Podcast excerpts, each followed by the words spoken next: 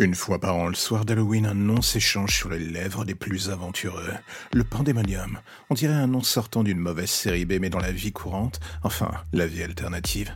C'est le nom d'un club qui est accessible une fois par an le soir d'Halloween, à chaque fois dans des zones différentes des catacombes de Paris. Le grand public n'a pas de connaissance particulière de cet événement, et j'ai envie de dire tant mieux.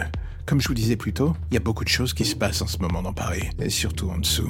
Les catacombes, c'est un lieu que même moi qui suis la mort, j'essaye d'éviter un maximum. Pour la simple et bonne raison que je sais ce qui y vit, je sais ce qu'on y trouve surtout. Le premier palier sont des SDF, des fans d'Urbex. La suite, elle est beaucoup moins glorieuse. Les catacombes, c'est un cimetière gigantesque sous Paris, et beaucoup n'ont pas idée du nombre d'âmes perdues qui s'y trouvent. Des âmes qui auraient dû pour beaucoup être en enfer. Pour moi, des emmerdes en attente surtout. Et chaque année, c'est la même chose. À chaque fois que ce nom revient dans mes oreilles, je sais comment tout cela va se finir. Le Pandémonium, c'est un lieu tenu par une personne dont même l'enfer ne veut plus.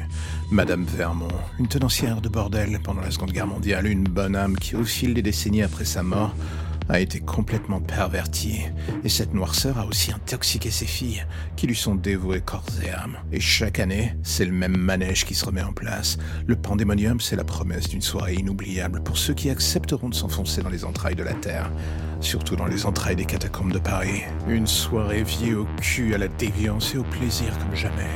Ce que l'on oublie souvent de dire que depuis une vingtaine d'années, le nombre des disparus assistant à cette soirée n'a cessé de grimper.